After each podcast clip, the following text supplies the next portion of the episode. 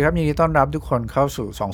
2050 Podcast นะครับ Podcast ที่จะช่วยขุนหรือค้นและสร้างตัวตนขึ้นมาใหม่ เพื่อพร้อมรับมือการทำงานในโลกอนาคตครับ วันนี้ก็ยังอยู่กับเทมเหมือนเดิมนะครับ ผู้เขียนหนังสือหรือสร้างต่างโต Reinvent เนาะ34 วิธีรื้อค้นและสร้างตัวตนขึ้นมาใหม่ เพื่อพร้อมรับมือการทำงานในโลกอนาคตครับ วันนี้นะฮะเรื่องที่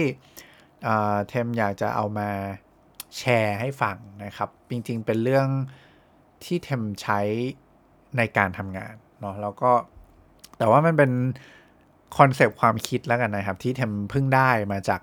การทำงานในด้านการสร้างนวัตกรรม แล้วก็ถ้าใครอาจจะเพิ่งเคยฟังเทมครั้งแรกก็คือเทม background คือเทมทำงาน ด้านการสร้างนวัตกรรมการสร้าง product นะครับ business development แบบนี้นะครับ ซึ่งในช่วงประมาณ 3 ปีที่ผ่านมานี่เองนะครับ ก็ได้มีโอกาสเข้ามาสู่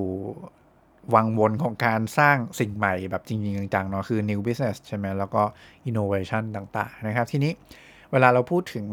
กระบวนการในการสร้างสิ่งใหม่สร้างนวัตกรรมเนี่ยนะครับ มันจะมีคำคำหนึ่งนะครับที่เทมว่าทุกคนน่าจะเคยได้ยินอยู่เหมือนกันเนาะหรือว่าอาจจะถ้าใครยังไม่เคยได้ยินนะครับ ก็คือคำว่า minimum viable product นะครับ หรือว่า MVP เนาะซึ่งคำนี้จริงๆเป็นเป็นคำที่เทมว่าถ้าใคร อยู่ในวงวงเกาะวงวงกอะไรวงโคจรวงโคจรของสตาร์ทอัพนะครับหรือว่าสนใจเรื่องสตาร์ทอัพเรื่อง business ที่เป็นแนวยุคใหม่หน่อยเนี่ยนะครับต้องอาจจะเคยได้ยินอยู่แล้วเนาะคำว่า MVP นะครับ MVP คืออะไร MVP เนี่ยจริงๆแล้วมันเป็นสินค้าและบริการนะครับที่มีฟีเจอร์นะน้อยที่สุดนะครับ เน้นแต่แก่นเลยนะ แต่ว่าไอ้น้อยที่สุดที่เป็นไปได้เนี่ยนะฮะไอ้น้อยตรงนั้นเนี่ยมันยังสามารถตอบโจทย์ความต้องการนะครับของลูกค้าหลักๆได้เลยนะครับ ได้อยู่บนพื้นฐานเลยนะครับ นี่คือ minimum นะ viable product นะครับ หรือเอาตามภาษาอังกฤษตรงๆเลยคือ minimum คือน้อยที่สุดอะ minimum ที่สุดที่คุณจะ deliver ให้กับลูกค้าใช่ไหม viable ที่ที่ที่อะไรที่เป็นไปได้ที่ เห็นภาพที่เกิดขึ้นได้อย่างเงี้ยนะครับ product ก็คือสินค้าถูกไหมครับ เพราะฉะนั้นนี่คือ MVP เนาะทีนี้จากไอ้คีย์เวิร์ดที่ว่าเนี่ยนะครับ เพราะฉะนั้นถ้าเราจะสร้าง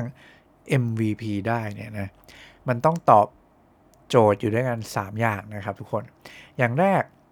เราต้องรู้ว่าลูกค้าต้องการอะไรก่อน ถูกไหมครับ อะไรคือเพนพอยต์ของเขาอะไรคืออ่า requirement ของเขานะครับ ตามลำดับความสำคัญเนะตามลำดับความต้องการของเขาใช่ไหมเราต้องเรียนรู้ต้องเข้าใจต้องมีสมมติฐานนะเกี่ยวกับตัวลูกค้าใช่ไหมครับ นี่คืออย่างแรกเนาะอย่างที่2ครับพอเราเข้าใจใช่ไหมเราเริ่มแบบมี assumption แล้วใช่ไหมครับ เราต้องทำของแบบเนี้ย minimum viable product เนี่ยหรือว่าของที่น้อยที่สุดนะครับ ที่ยังตอบโจทย์ความต้องการพื้นฐานที่สำคัญสำหรับลูกค้าให้ได้นะครับ นี่คืออย่างที่2เนาะ อย่างที่3นะครับ พอทำของให้น้อยเนี่ยนะให้ให้ให้ให้ดีให้น้อยเนี่ยมันก็ต้องมาคุยถึงเรื่องทรัพยากรด้วยทุกคนเนาะทำไงให้ใช้ทรัพยากรให้น้อยที่สุดนะครับในการพิสูจน์สมมติฐานของเรานะครับ เพื่อให้พิสูจน์ได้ไวที่สุด ได้มีประสิทธิภาพที่สุดใช่ไหมเนี่ยทำยังไงนะครับให้ใช้ทรัพยากรให้น้อยที่สุดนี่คือข้อที่3นะครับผมนำ คือเวลาเราเราทำงานจริงเนาะมันก็จะมีการทำโปรโตไทป์ทำแบบ mock up ไอเดียขึ้นมาโดยการใช้ powerpoint presentation หรือว่าใช้แบบอะไรอะ figma อย่างเงี้ยครับ มามาทำภาพเอ่อ wireframe ทำหน้าจอเป็น mock up ให้ลูกค้าดูอย่างเงี้ยฮะเป็น clickable prototype something อะไรแบบนี้เนาะก็ไอพวกเนี้ยก็จริงๆก็เป็นโปรโตไทป์แบบหนึ่งนะครับ ก็นำมาใช้ในการ เนี่ยทดสอบอะไรลูกค้าได้นะครับ ซึ่งเวลาเราทำงานจริงเนี่ยนะครับ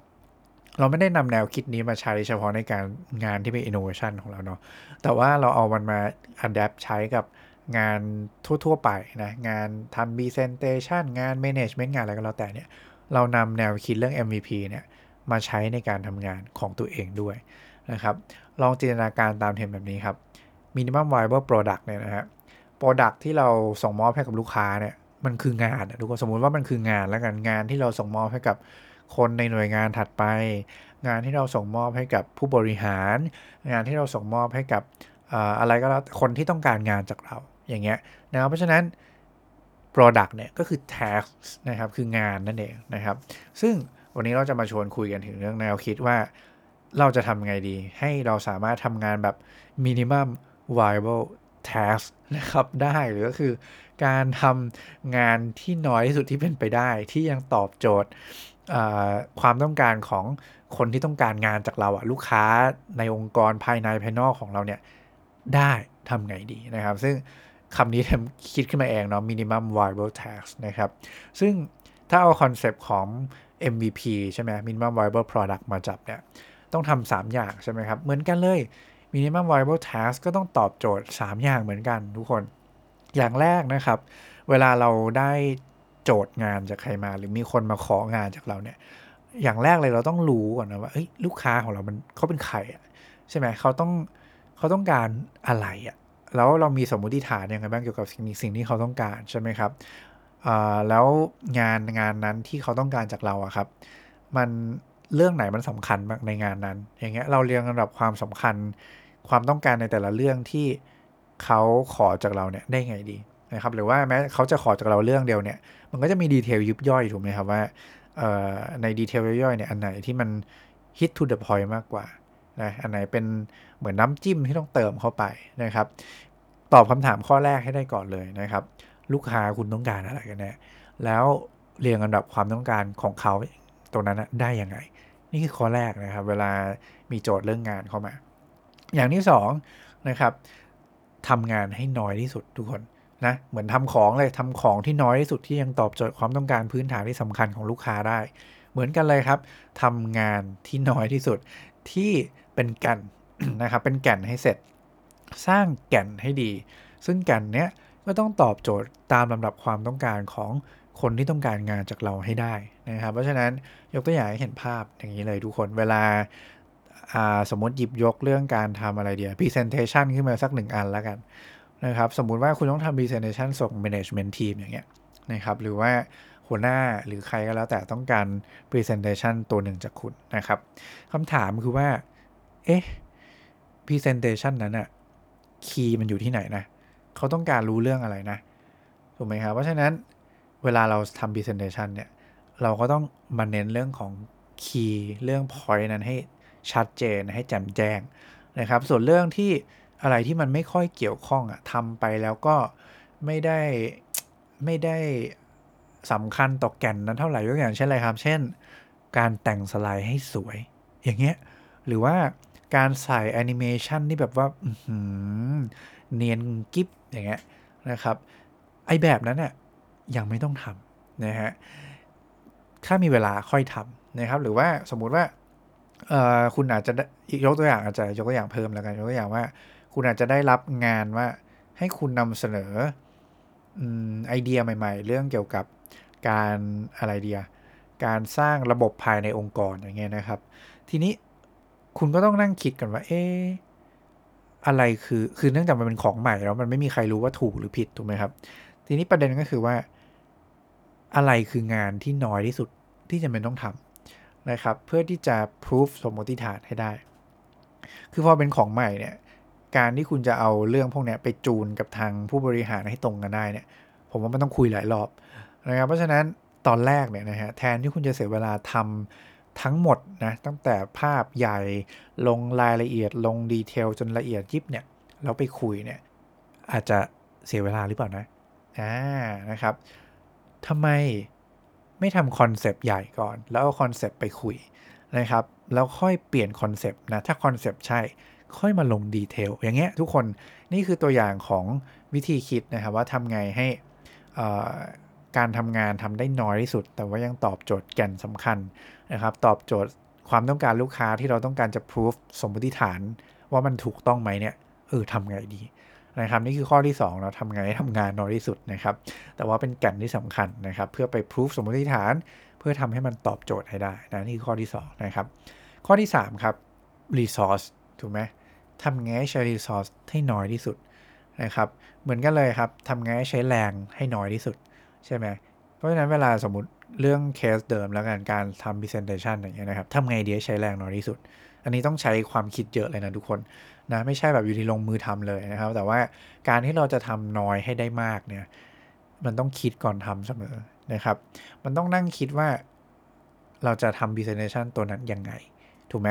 เรามี storyline ยังไง เรามีอะไรอะ concept ความคิดมี framework ในการ เขียนยังไงดีนะเพื่อให้คนเข้าใจ เพราะฉะนั้นก่อนที่จะไปลงมือทำจริงนะครับ เราอาจจะต้องนั่งเขียนมันลงในกระดาษก่อนหรือเปล่านะ ใช่ไหมครับเพื่อทำให้เราตกผลึกทางความคิดดีกว่าไปนั่งจ้องที่จอเนาะแล้วก็ค้างอยู่ไงทุกคน คือเวลาเราอยู่ที่จอเรามักจะคิดแล้วไม่ค่อยออกนะครับเพราะฉะนั้นเนี่ยต้องคิดก่อนเสมอว่า เราจะทำอะไรบ้างนะครับ อะไรคือสิ่งที่เราควรทำพอเราคิดจบแล้วเนี่ย เราจะลงมือทำได้อย่างรวดเร็วมากเลยเนี่ย คือทำไงให้ใช้รีซอสที่น้อยที่สุด ซึ่งอันนี้ก็แล้วแต่เรื่องแล้วกันนะที่จะต้องอไปเลือกทำกันเอาเองนะครับ อันนี้คือ minimum viable task เนาะทีนี้พอพูดถึง minimum viable task เนี่ยทำให้น้อยให้ตอบโจทย์อะไรเงี้ยนะครับ หลายครั้งเนี่ยมันทำให้คนสับสนนะครับว่าทำน้อยเนี่ยมันมันคือมันไม่ได้หมายความว่าเราไม่ต้องทำงานให้ดีนะทุกคน อันนั้นคือคนละเรื่องกันนะครับ เรายังต้องทำงานให้ดีนะ การทำงานน้อยกับการแบบปล่อยปะละเลยการใช้คำคำว่ามักง่ายสมมตินะ มันไม่ใช่เรื่องเดียวกันเลยนะทุกคนนะครับ เราสามารถทำงานน้อยแต่มีคุณภาพได้ เราสามารถทำงานน้อยแต่โฟกัสไปยังสิ่งที่สำคัญได้ เพื่อให้เราเอาเวลาไปทำสิ่งสำคัญอื่นๆ แล้วก็สร้างที่สิ่งที่เป็นประโยชน์ต่อคนอื่นได้มากขึ้นไปด้วย นี่คือแนวคิดของ minimum viable task นะครับ ที่เทมอยากจะเอามาเล่าให้กับเพื่อนๆฟังในวันนี้แล้วกันเนาะก็หวังว่าจะเป็นอีกหนึ่ง concept ความคิดในการทำงานที่น่าจะเป็นประโยชน์กับเพื่อนๆนะครับแล้วก็ยังไงลองเอาไปปรับใช้กันดูให้เหมาะสมกับลักษณะของ งานของตัวเองกันดูนะครับ ก็วันนี้น่าจะประมาณนี้นะครับ สุดท้ายเหมือนเดิมนะครับ ขออนุญาตประชาสัมพันธ์นะครับหนังสือหรือสร้างต่างโต reinvent 34 วิธีรื้อค้น และสร้างตัวตนขึ้นมาใหม่ เพื่อพร้อมรับมือการทำงานในโลกอนาคตนะครับ ก็สามารถไปหาซื้อกันได้ที่ร้านหนังสือชั้นนำทั่วไปนะครับ ยังไงก็ขอบคุณทุกคนล่วงหน้าอีกครั้งหนึ่งนะครับ วันนี้ก็เดี๋ยวต้องจากกันไปแล้วนะ ก็ยังไง